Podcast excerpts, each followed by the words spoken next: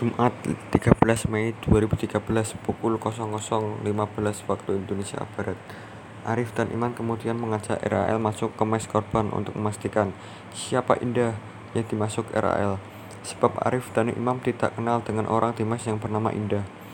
Selanjutnya tersangka RAL mengikuti tersangka Arif dan Imam dari belakang menuju kamar korban. Setelah ketiganya berada di kamar korban ketiganya melihat korban dalam keadaan sedang tiduran dengan hanya mengenakan baju tank top. Selanjutnya, tersangka Imam langsung membekap korban dengan menggunakan bantal dan menyuruh tersangka RL mencari pisau di dapur. Karena di dapur tidak ada pisau, selanjutnya tersangka RL keluar kamar dengan bermaksud mencari benda selain selain pisau. Di saat RL mencari pisau, tersangka Alif memperkosa korban, sementara tersangka Imam terus membekap wajah korban dan memegangi tangan korban.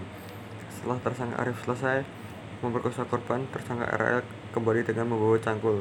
Tersangka RL sempat memberikan cangkul kepada Arif, namun Arif menyuruh RL untuk memukulkan ke korban.